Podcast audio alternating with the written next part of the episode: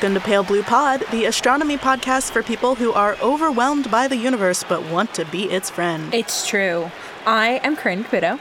I'm a writer, a funny person, and a friend to the universe. Yay! And hello, I am Dr. Moiya McTier, an astrophysicist and a folklorist, and also a friend to the universe and to a Corinne. Yes, it's true. Moya is my friend, everyone. and and you heard it here first. Um, I'm so excited where we are, Moiya. I know. Thank you. I'm so glad you suggested this. Um, as my friend, yeah, you should you should know this is right up my alley. It felt very on theme for what we're going to talk about today. We are at the famous medieval times. A I I don't know what to call it of sorts, but just an incredible uh, immersive experience where we're going to watch some actors joust mm-hmm. and we're going to eat soup out of a bowl, no utensils. No utensils, and a whole turkey leg. Yes. In my hand. Yes. The last time I came here um, was with my family, and my mom poured herself a glass of what she thought was water, but it was the soup pitcher because they serve soup out of pitchers, not out of I don't know, a soup bowl, you might imagine. right. and the guy was like, he made a face and she and he was kind of like, it happens all the time. of course it does. No one's expecting a soup picture. it was very funny. but in my, I have to say, in my memory, this place was a lot bigger. But the I was in fifth grade, I think, the first time I ever came here, so it felt like a truly massive arena. Mm. It's still pretty big. It's still you know, they're, they're, riding actual horses down there, and it's fun now to be old enough to get like one of the fun drinks because you couldn't do that yes. when you were in fifth grade. No, you couldn't. But let's we'll, we'll take advantage of these fun drinks now, whatever fun means to you. Um, but you said this is this is fitting for for what we're talking about today. Why is yeah, that? Corinne? So to me, it's because this place is for all ages. It's for all ages. You can yes. be young and obsessed with it. You can be old and entertained. You could be right in the middle, and your parents are dragging you to some kind of hangout but I think there's fun to be had for anyone. Mm, hmm I, I love that. I love that interpretation. I also like it because this is where like old meets new. Yeah. Uh, and so it is it's doubly appropriate for what yes. we're talking about today, which is how do you tell the age of a star? How do you age a, a whole ass star? I think you cut it in half and you count the rings. count the yes. You get yourself a sun sword and you, you cut it in half. And you kill it, but you'll know how old it is. uh, uh, no, uh, fortunately, there are more humane ways to tell the age of a star. Also, less direct, because, um, spoiler alert, everyone, we cannot go out and physically chop a star in half. Um, that, that would be really difficult. But we can try. And really expensive. we can try.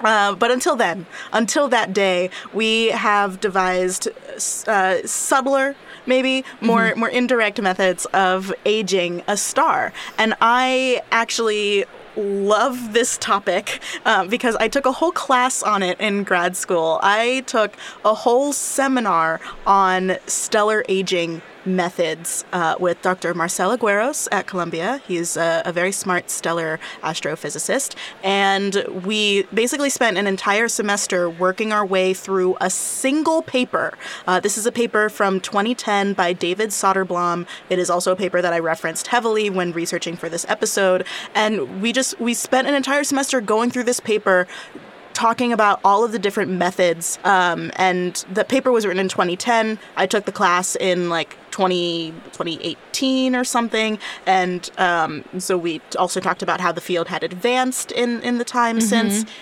It was a really fun class. That's really um, cool. It was small, like all of my classes were. There aren't a lot of astrophysics grad students, and um, we we each had to present on a method that we chose. I chose the lithium depletion, um, which we will hear about closer to the end of the episode. But I did a whole presentation on that to the class. Got an A. Yes, you did. No big deal. uh, yeah, so I really like this this topic. Um, how do you feel up top about discussing the ages of stars? You know, I haven't thought about it. I feel like I'm going to feel overwhelmed at how old things are. Oh, okay. But maybe not. I don't know. I'm I'm excited to learn how old stars are. I've never thought about it. I'm just like I think things get to a certain age and it's like that's old. Like it's just kind of getting lumped into a category. Like when you're a kid and like any you're like this old teacher said whatever Mm-hmm. 20 years later you're like out of college and that teacher's still teaching and you're like if she was old then like how old is she now 20 years later, you Yeah. realize that teacher was like she was 27. no, exactly you know? exactly so i think i've lumped all stars into the same category You know what? You're you're right. You are right. When it comes to to lumping, when it comes to like logarithmic categorization of things, you're absolutely right. We can just lump all of the stars into old. They Mm-hmm. are all old compared to anything any of us have ever experienced. Yeah. or encountered. Yeah. Um, do you do you know how old the sun is? no i know it's older than me Yes. i really ha- i don't know how old the sun is Okay, cool. That's a great place to start. Um, because the sun is actually the only star that we like really know the age of. Everything else is based on uh, models that have been calibrated to our understanding of the sun, or it's based on our best guesses of how things should evolve inside a star. But the sun is the one, the only one we know really well because it's right here in our backyard. We can study it up close. Um, but for a long time, it wasn't obvious how old the sun was or even how old the earth was. And I'd say it's only in the last hundred years, less than, that we have started to actually understand how old our solar system is. Um, so it's a lot of people uh, assumed that the, the Earth and the Sun were the same age, um, or maybe they would have assumed that the the Sun came a little bit before if they were uh, influenced by some religious texts that talk about how like the, the light was created and then the, the world was created, or or maybe vice versa if like the world was created and then someone said let there be light or something. So, but like around the same time, the Sun and the Earth and things in the sky would have been created, Sure. kind of simultaneously. Uh, and there are some some interesting ways that people tried to estimate the age of the sun, even in like the era of science. So let's let's go back to Isaac Newton. People think people think about Isaac Newton as a really smart dude. yeah i was told that Yeah, he came up with some cool laws about how gravity worked, about how motion works in general. He also took a stab at estimating the age of the sun um, and the earth, and it is i don't know why i'm gonna guess it wasn't right it wasn't right. Maybe my little giggle That's so has something to do with it. you gotta get one wrong he got all that other have to- stuff right Yeah, you can't be good at everything. It's it would true. just be unfair. So Newton uh, was estimating the age of the Earth and the Sun by trying to figure out how long it would take a molten chunk of solid iron to cool down, because they understood that the Earth was made of a lot of iron. Uh, they also probably understood that it was like hot before. Um, I'm not entirely sure how. Like I don't I don't know the timeline of, of this understanding, but um, he was trying to compare a molten chunk of iron to the Earth, or at least the early Earth. And so he was using data and measurements that a lot of alchemists used, uh, trying to figure out how quickly iron could cool. And he scaled it up from the size of, of whatever you can hold in your lab to the size of the Earth. And he um, was trying to figure out how long it would take a chunk that big to cool down. And that depends on the size of the chunk and the difference in temperature between the chunk itself and its surrounding environment because that difference is going to determine how like how fast you uh, draw heat from the object. sure yeah Um, and his estimation was that the Earth and therefore the Sun were about 45,000 years old. okay i know that's not right You know that's not right. i okay. know that's not right Is the true answer lower or higher, Corinne? i much higher Much higher. There you go. Okay, so you, you have an idea. I passed oof. um, so that's uh, Newton in like the 1600s is when he was around. And then in the 1800s, we have a German scientist, Hermann von Helmholtz, and he thought that we could measure the sun's age by measuring its energy output, because surely it must be a finite energy source. Yeah. Um, it can't go on forever. And so he imagined at first that maybe the sun gets its energy from a chemical reaction like uh, burning coal. Um, we know that it produces heat and light. We also see that burning coal produces heat and light. So maybe the sun is just that, but on a giant scale. And so he calculated how much time it would take to burn through an amount of coal that would be like the same size and mass as the sun, uh, as they had measured it. And it was like 5,000 years, which is clearly not no. right. Like, even then, they Yeah. were like, nah, that doesn't make sense. that was l- less than the estimate for how old the earth was and they were like the sun the sun should not be younger than the earth. Yeah. they knew enough about space by then to know that. So then he switches his hypothesis. He's like well maybe the energy from the sun is actually coming from gravitational collapse. Um, when you have an object that is uh, experiencing some gravitational pull, it has what we call gravitational potential energy. It has like stored energy inside itself just by nature of of being within a gravitational field. And if it were to like come closer to the center of that gravitational field, then some of that energy would be transferred into like kinetic energy or to heat or something. So maybe the sun is contracting and all of that shrinking means that uh, the potential energy is getting converted into heat and light. Okay, cool. It's, yeah, it's, it's an interesting hypothesis. And they did the math, and they were like, based on the, the current energy output of the sun and the current size of the sun, uh, we expect that it should be about 20 million years old, which uh, is several orders of magnitude higher than they had before. And so they're getting closer to it, but still no cigar. Yeah, I think that I'm much more willing to believe that number, but I know I know that it's in the billions. So Yes. that means that they're really far off still because as we've talked about before, a billion is not anywhere near a million. Exactly. A billion is a thousand millions. And I don't, mm-hmm. you really need to take that in, especially if you're going to live in this capitalist world. you have to understand that a billion is not right. yeah, you have to understand that a millionaire, all right, fine, you can make that much money, but a billionaire, no, No. they are not the same. I saw there's a there's a popular old tweet that's like you just give them an award, say you won capitalism, and take and take the money. yes. Be like, great, you won. Here's a little trophy." Yeah. Oh, that would be great if that could actually solve all of our problems.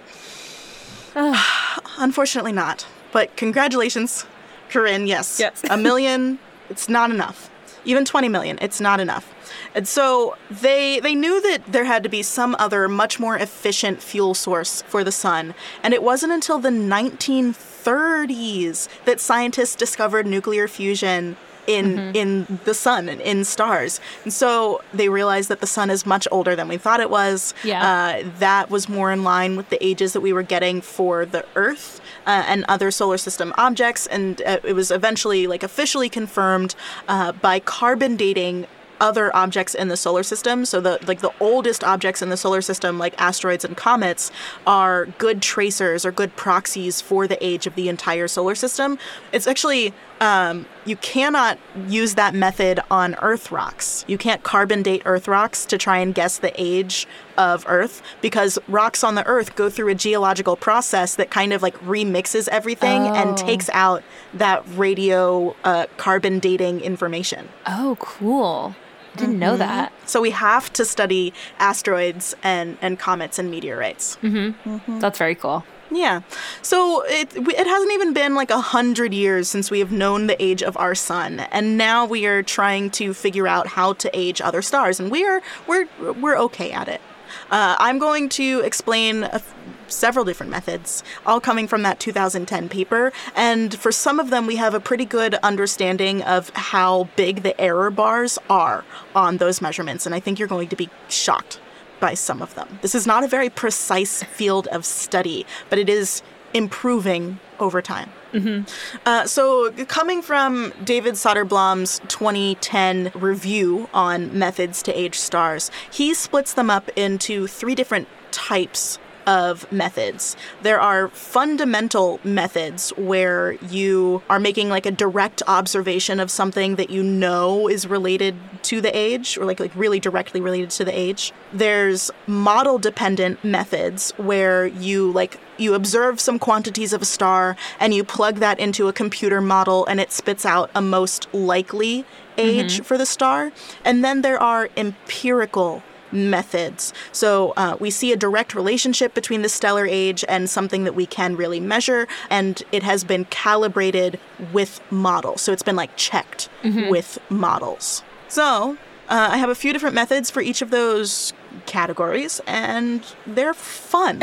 um, Corinne, if I say the word nucleocosmochronometry to you, I'm gonna think you made that word up. no, this is not like that that game I played with the paper titles. Um, nucleocosmochronometry. Do you have any idea what that means? Okay, well, nucleo, I'm thinking nuclear or nucleus. Right. Cosmos, cosmos. Mm-hmm, mm-hmm. Chronometry, um, well, chronological, so like time. Mm-hmm. Um, so this is like the method of star nucleus aging something, which is just the title of this episode. this is the title. The and I'm going to guess that for every method that you mentioned. That's pretty good. That's pretty good.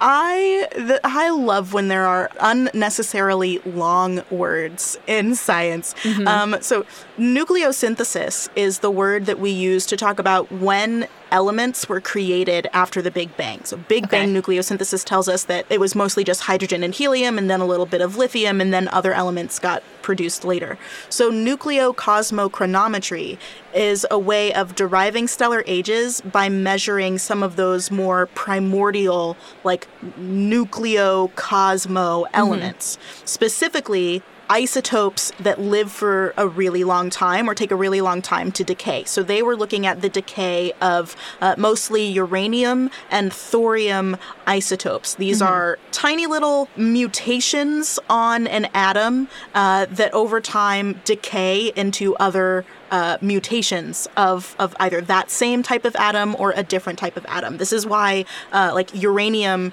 is radioactive because it is radio decaying into other stuff mm-hmm. and it produces, like, toxic byproducts through yeah. that reaction.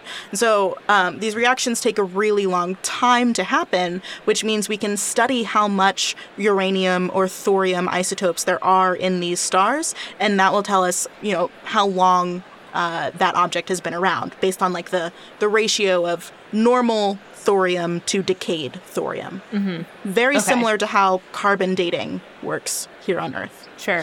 This does come with some assumptions, though. You have to assume how much uranium and thorium were there when the star formed, so like the initial conditions. Um, this does work really well for old stars, the stars that formed closer to the beginning of the universe, because they have more uranium, or like they have they have a better idea of the elemental abundances in the early universe than in the later universe. Okay. Um, because earlier in the universe, not as much stuff has happened to deviate reality away from our idealized, simplified models of what happens in the universe. Okay. Does that make sense? I think so, yeah. Yeah, so like we, we have a, a model understanding of what should happen. Right. Time zero our model is completely correct. Time one, right. our model is fine. Time two, our model is more complicated, right? Yeah. So older stars are closer to time 0 mm-hmm. The uncertainties for this method, the nucleocosmochronometry method, so fun to say m- multiple times. Um, 20%, 20% Whoa. error bars, which means for like these old stars that are over 10 billion years old, they're off by like two to three billion years. That is a lot of time. Mm-hmm. Wow. Mm-hmm. Um, luckily, we have we have other methods. We know when we should use nucleocosmochronometry and when we shouldn't. Mm-hmm. Um, it's really fun to say.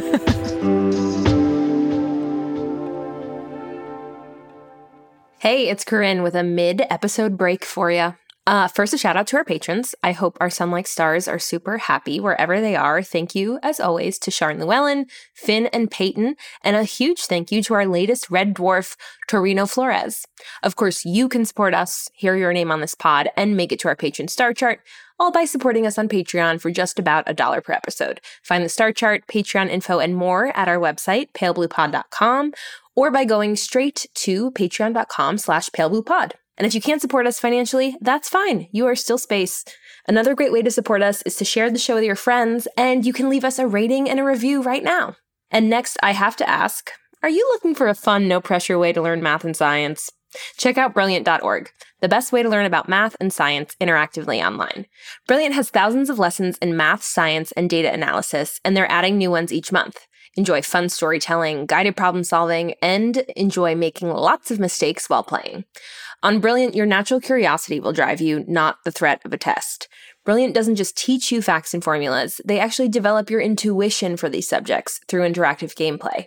Their science courses can help you get a deeper understanding of a lot of the things we talk about on here, like electricity and magnetism and special relativity, or you can branch out to their classes on geometry, foundational logic. Whatever you learn on Brilliant, you'll have a fun time doing it. Go to brilliant.org slash palebluepod to get a 30-day free trial, and the first 200 people to sign up will get 20% off their annual subscription. Okay, back to the show. Another fundamental method, as Soderblom calls it, is the kinematic method of aging stars. This lets us estimate how old a star is based on its motion in the galaxy. Uh, so we essentially take the current position and motion of a group of stars and we backtrack, we trace back their motion to a point in time when all of the stars were closer together because we assume that they formed together. So when we find the moment in time when they are closest to each other, then that is also their birth time. Okay.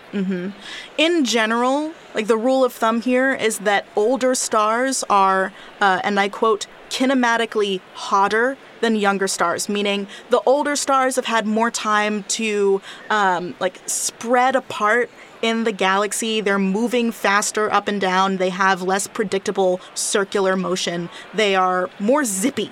That's what I like to call it. Um, so kinematically hotter means they're they're zipping around more. This only works for groups of stars because you have to be able to trace back the entire group to their closest point. But it's nice because it doesn't depend on our understanding of stellar physics. Like, we don't have to know what's happening inside the star. We just have to know how stars move around a galaxy, which Okay. we, we know pretty well because it's based on like gravity stuff. It gets complicated, so it's not easy, but it is kind of simple in that we uh, we have a few equations that we need to use for for many stars at a time. Totally. Um, I did a lot of um, stellar dynamics and kinematics in grad school, so I'm I'm I don't know I'm a fan of this method. Yeah. I mean, I love the word kinematic. It sounds so fun. It makes you want to move because Yeah. it's Yeah, you know, really. it's kinesthetic. Yeah. Exactly. Um, next, we have model dependent methods. Um, so the first one, uh, well, actually, all of these methods have a lot of assumptions built in, and they have been calibrated to other methods, or we've checked their accuracy with other methods so we know how well they're doing. The first model method is uh, called isochrones fitting. Uh, isochrone comes from the Latin or Greek for same time, and so stellar astronomers who also like do computer modeling they have spent a lot of time and effort coming up with models for different types of stars at different snapshots in time and like what those stars should look like. So you know like thousands thousands of of models. Um, we've talked about the different stellar types before. There there are like seven different uh, stellar types on the main sequence of stars. There are also pre-main sequence stars. There are post-main sequence stars right? Um, for all of these types at different snapshots in time from zero years to like a hundred billion years or something, depending on how long the star lives, they have essentially taken like a model picture of that star so that when we observe a star out in space we can measure uh, like its temperature and its luminosity and what the different element abundances in its atmosphere are and we can plug those into an isochrone model and it will spit out the most likely type of star and the most likely point on its lifespan It's amazing. Um, That's very Uh, impressive. it's it's very impressive and it's computationally intensive. Although they do have some uh, relatively easy to use computer programs uh, in in grad school. Not in my stellar ages class actually, but in my stellar processes class.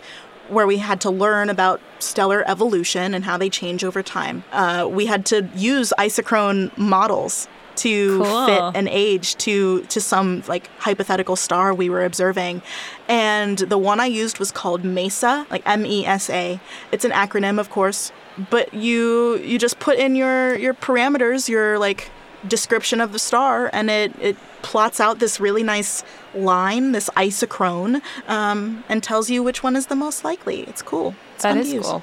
the next one is astroseismology Okay. All of Another these have- crazy word. fun names.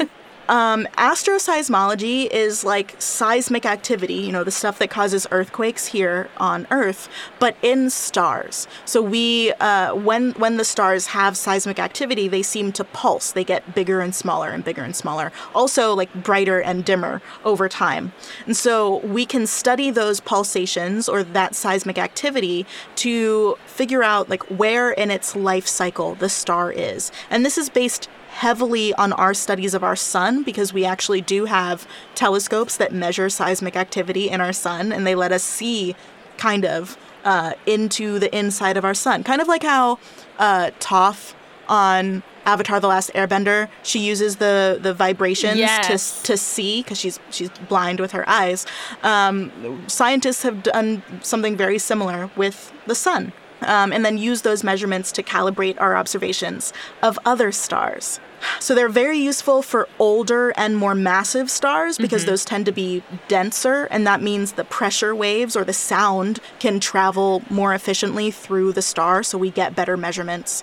Uh, and this method actually has some of the the best accuracy for uh, any method we're going to talk about today. Their error bars are usually around 10%. That's better. That's better. I oh I didn't say this, but for isochrones, the uncertainties can get up to 50%.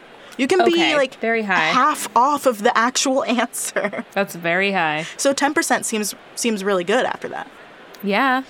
And then we come to the empirical methods. Uh, these are where we see a direct relationship between stellar age and something else we can measure. Um, these all work better for low mass stars because they depend on physical events that happen in a particular zone of the star called the convective zone. Um, and I think we talked about in our stellar types episode that only the low mass stars have really big convective zones and when you get to higher masses then they start to transfer heat through radiation instead of hmm. convection so we're we're interested in the low mass convecting stars one of these methods is called gyrochronology and it's kind of like we're just watching these stars dance. We're watching them dance and spin, and depending on how fast they're spinning or dancing, that tells us their age. The the young stars spin or rotate more quickly than old stars. So That um, feels on par with humans. exactly. I like this because it's intuitive. Mm-hmm. yeah. Um, the young ones are faster, and Yeah. so we talk about spin down rates for stars. Um, this is difficult sometimes because it can be hard to measure how fast a star is rotating. You have to like look for star spots or other features that actually let you see the motion oh, of, sure. of you the can star. like track when it's out of sight or Yeah, yeah. exactly, exactly. And it's not um, like a trivial thing to try to do to measure the rotation of a very distant star. So it can be hard to measure the rotation, but it's also kind of a tricky relationship because we have seen a large scatter or a large variance in the rotation speeds of entire clusters of stars that we expect to have formed at the same time. So there's some doubt for for this method, um, and it also biases towards younger age estimates because we're we say that young stars spin quickly, so we might just see a fast spinning star and, and say that it's younger than it actually is. But it is really good for low mass stars up to stars the mass of the sun. Cool. And then we can, uh, kind of similar, we can measure its magnetic activity. Younger stars are more magnetically active uh, than older stars, but this is actually really nice because there are a lot of ways to measure the magnetic activity of a star. You can look at um, coronal emissions or like flares mm-hmm. coming off of the star. Uh, you can look at the way that different elements are behaving in the spectrum. Like there's just a lot of ways to look at magnetic activity. And then finally, we come to lithium abundance, which is the one I uh, presented on. The famous, the infamous yes, exactly. lithium abundance. And uh, this is actually interesting because we're not totally sure why this works. But for some reason, clusters of stars seem to form with very similar levels of lithium in their uh, on their huh. surfaces, and they deplete that surface lithium over time. And we're not sure why it works but it but it does. Um, and this this relationship is especially strong for pre-main sequence stars. Mm-hmm. Um, so that's a nice way to get ages of stars before they come onto the main sequence. Cool. Yeah. And the best way to calibrate all of these different methods, because they need to be checked. So, like, the way you calibrate a method is um, say you have this new lithium abundance method. Um, you have a group of stars that you've already aged with, like, asteroseismology, for example. Um, and now you're going to uh, calibrate it with, with some other method that is more uh, reliable. And so the, the reliable methods are statistical, where we take a whole group of stars and we try to measure their ages as a whole population. There's some statistics magic here where the more attempts you have to count something, the lower your error bars are going okay. to be. And so they do this by looking at clusters of stars. And there are two types of clusters of stars. Uh, there are globular clusters, which are usually the remnants of old galaxies that have okay. merged into the Milky Way. Um, they're typically found in the halo, and they're typically much older uh, than the other type of cluster. The other type of cluster is called an open cluster, mm-hmm. and that's because uh, they they break open over time. Uh, these are batches of new stars that form together, and through uh, dynamical or gravitational interactions, as the, that clump of stars moves its way around the galaxy, it, it breaks apart. Like they, they spread apart. And so these open clusters are very young. Um, they're usually closer to us, and so it's easier to study them. And so we will calibrate our other methods by uh, mm-hmm. comparing mm-hmm. it to those cluster ages. Cool. That's that is that's a lot of different ways. Yeah, there's a lot of ways to do find, it. Yeah, ages of stars, and they all come with their own uncertainty, and it's still like a like a growing area of research. Um, there were a couple of times when this this came back to bite us. Like uh, astronomers were kind of publicly embarrassed about how um, much we didn't know about stellar ages mm-hmm. recently in the news. So one of them is about the star Betelgeuse. Um, in Orion, have you heard of? I have heard of Betelgeuse from you, but I don't know much about it, and I think it's so funny that it is not spelled the way that you spelled Beetlejuice. yes, yes. Oh my god! I, so I um I recently went to see Beetlejuice the play. Uh-huh. Uh, recently, it closed in January, yeah. uh, but I but I went to see it, and they have this big sign on the set that says Beetlejuice, but it's spelled like the star. Whoa! Why? I don't know. I was I was like kind of seeing yeah. someone who worked in the props yeah. department, and I was like, "Why did you spell it wrong?" And she was like, uh, "What do you mean?"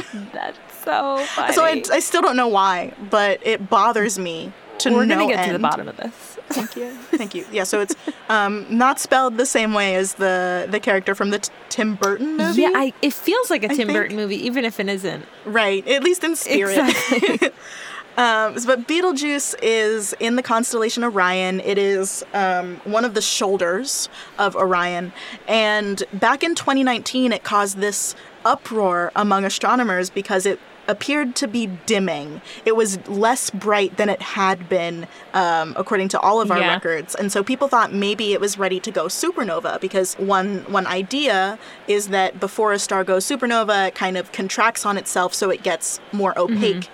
And uh, therefore dimmer before it explodes as a supernova, but we we aren't sure how old Betelgeuse okay. is. Um, I saw age estimates that ranged anywhere from 8 to 15 million okay. years. That's a really yeah. big range. And so it's in this funny, fuzzy range of maybe going supernova soon, but we don't know when because we don't know Okay. how old it is.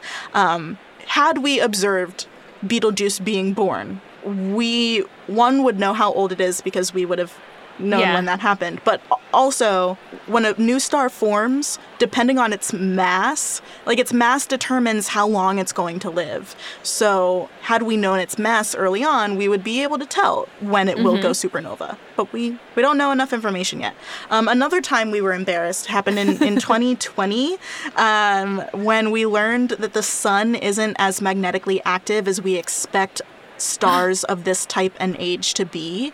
And so uh, clearly we still have a lot to learn about middle aged Yeah. stars. And um, maybe some of these methods, like the, the magnetic activity method, maybe they're not so Right. reliable anymore. Twist. Twist, twist. Um, I think we did all of that, and I didn't even bother to say like why we care how old stars are. Tell me why. Um, well, first and foremost, it's because they act as timestamps for different events in the universe's history. Oh, yeah, sure. Mhm. So, like, we we can't say how old a galaxy is definitively, but we can try and find a galaxy's oldest star and say that that is how old the galaxy is. So it helps us um, come up with like numbers and ages to talk about galaxies, but it also will tell us when different galaxies collided. During galaxy collisions or galaxy mergers, there's a burst of new star formation because the galaxies are crushing their gas together. Um, and so if we could age those stars, then we can learn when that collision happened. Um, there's actually a, a really cool uh, subfield of astronomy that tries to figure out when mergers happened in the Milky Way's history based on studying these these streams of stars that get left over after the merger or collision. Um, so there was this one kind of big merger that we only learned about in the last decade or so. It was a merger with a, a little dwarf galaxy called Gaia Enceladus, and we have studied the stars that we think are left over from that merger to determine when it happened, and we found out that it was actually a much bigger merger than we previously thought. Um, the the we realized that the other galaxy was bigger than we thought it was, more massive. Sure. Mm-hmm. Whoa. Uh, it also helps us understand the evolution of stellar systems, so it tells us what to look forward to with our own sun. Uh, it gives us a hint at uh, habitability on other worlds. So, um, like the SETI, the Search for Extraterrestrial Intelligence people, they're interested in this because if we find a planet that is in the habitable zone of its star, so it's like the right temperature to have liquid water, and it seems like it has an atmosphere and there's water in it, and blah, blah, blah. Um, if all of those conditions are right, the next question we're going to want to ask is how old is the star? Because that's going to tell us how old the system is. Um, Yeah. And whether or not it's had enough time for life to actually happen Mm-hmm. on that world. So there are a lot of reasons that many different types of astronomers would be interested in the ages of stars. Oh, that's so fun. Everything's so old. Everything is so old. Maybe that'll help. I don't know. My when I turned 25, my 23-year-old friend was like, "Oh my god, you're so old." Oh, and that is the That's, worst. that's the worst. It's just like objectively not true. But now Yeah. I'm I'm 28. I'm not old. I still feel like a baby Mm-hmm. adult. Um, but I know that I have some friends who are like turning 30 or who are in their 30s Yeah. and they seem to be very stressed about their age. So maybe this will help. Like you're very You are very young. I'm 31 and I felt so much relief turning 30. Good. Like I was more stressed when I was 28, 29 than I was when I was 30 because it was like this impending doom towards age and then it was just like pure freedom once I'm in my 30s. It's like, well, it's here and there's nothing I can do about it. can't take it back. Nope. yeah, so um you are not you're not old. Stars can be Yeah. a trillion years old. You're not you're not yes. that. And I hope I never am. If I learned anything from Tuck Everlasting Mm. or Twilight Mm-hmm. or any movie where they live forever, that it's not for me. I would do it. You would? I would do I would totally do it. That's so funny. Yeah. I would do it if I could pick who also gets to age with me. Oh no, I don't care. I don't care. I don't care. I will. I'll. I'll charm. I'll charm new people every every thirty years. I don't care. I think you definitely could, Moiya. And I hope you do. I was going to say, I hope I live to see it. And you know what? I won't. No. and you don't want to, so it's fine. No. uh, if we have the time, I think we do. If we have the time, I thought yeah. it might be fun to try and think of these stellar aging methods as like ways to to guess a celebrity's age and like which of them would be would be most effective. Like I, I think yeah. something something like gyrochronology, you know, like seeing yes. how fast they dance. Like I think you're totally right. And also magnetic activity, like how charming were they?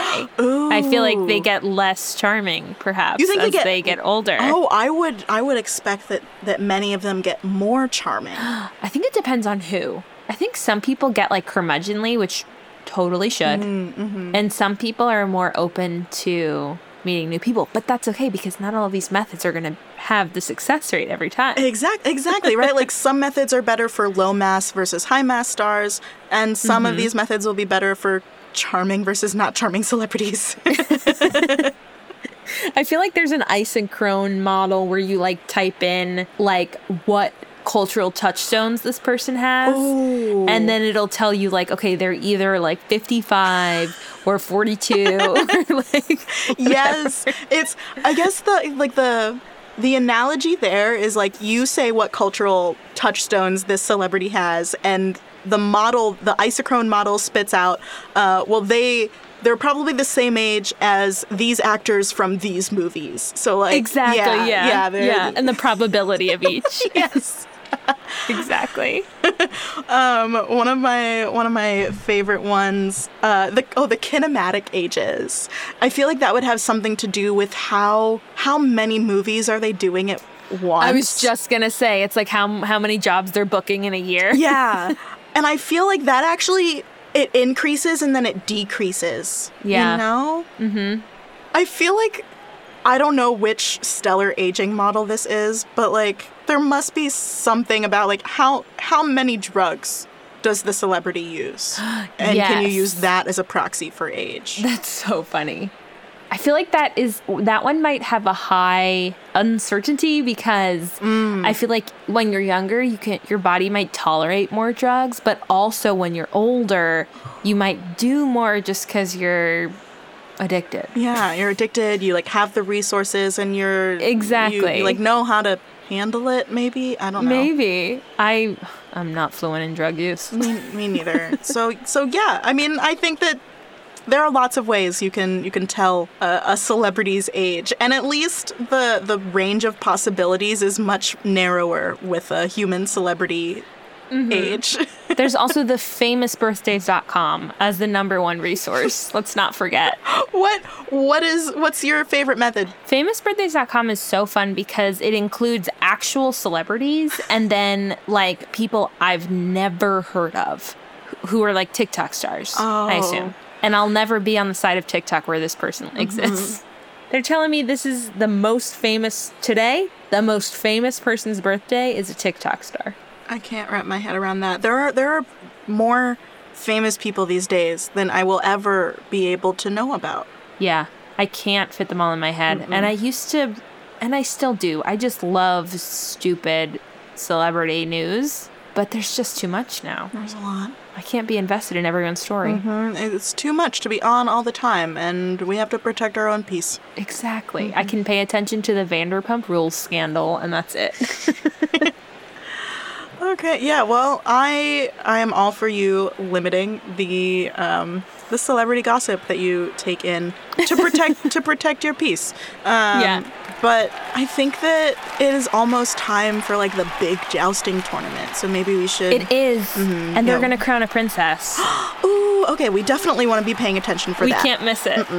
So, listeners, no matter how old you are, and no matter how old your favorite celebrity is, remember you are space. You are space. Bye.